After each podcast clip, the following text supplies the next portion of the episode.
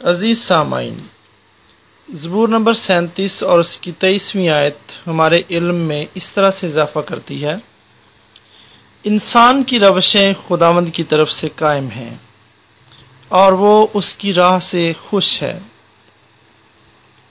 میرے عزیزو، post graduation کرنے کے بعد مجھے کام ڈھونڈنے میں کافی دقت کا سامنا کرنا پڑا۔ میں ایک قریبی قصبے میں گیا لیکن کام نہیں بنا۔ پھر میں ایک اور قصبے میں گیا۔ اچھے کام کی تلاش کرتے ہوئے میں درخواستیں جمع کرواتا رہا۔ مجھے کہیں نہ کہیں سے کام کی پیشکش کی امید تھی، لیکن ان سب کی طرف سے کوئی جواب نہیں آیا۔ ایک مہینہ پہلے جس کالج سے میں نے پوسٹ گریجویشن کی تھی، وہاں سے کئی مرتبہ مجھ سے رابطہ کیا گیا اور پوچھا گیا کہ کیا میں وہاں کام کرنا چاہتا ہوں؟ میں اس پیشکش کو قبول کرنے کا مشتاق نہیں تھا، کیونکہ تنخواہ بہت کم تھی۔ اس تمام عرصے میں میں نے خدا سے دعا کی تھی کہ وہ مجھے ایک اچھی جگہ کام دے۔ لیکن میں خداوند کی آواز سننا بھول گیا تھا، جہاں وہ مجھے کام کرنے کے لیے بلا رہا تھا۔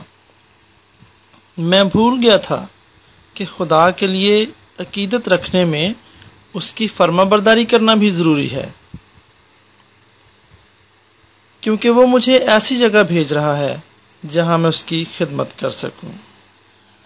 اب میں اس کالج کے دفتر کے اسٹاف کی مدد کا کام کرتا ہوں۔ میرا پختہ ایمان ہے کہ خدا نے میرے لیے ایک جگہ اور کام مہیا کیا ہے۔ اور جو جگہ خدا نے میرے لیے چنی ہے، وہ بہترین ہے۔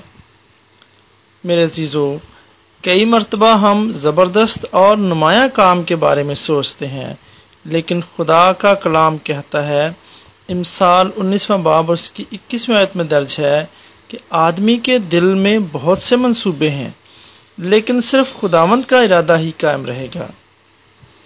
میرے عزیزو، جب ہم خدا کی رہنمائی میں اس کی آواز سنتے ہیں تو وہ ہمیں دوسروں کو برکت دینے کے لیے استعمال کر سکتا ہے تاکہ ہم نئے انداز میں خدا کی محبت کا ترجبہ تجربہ کر سکیں۔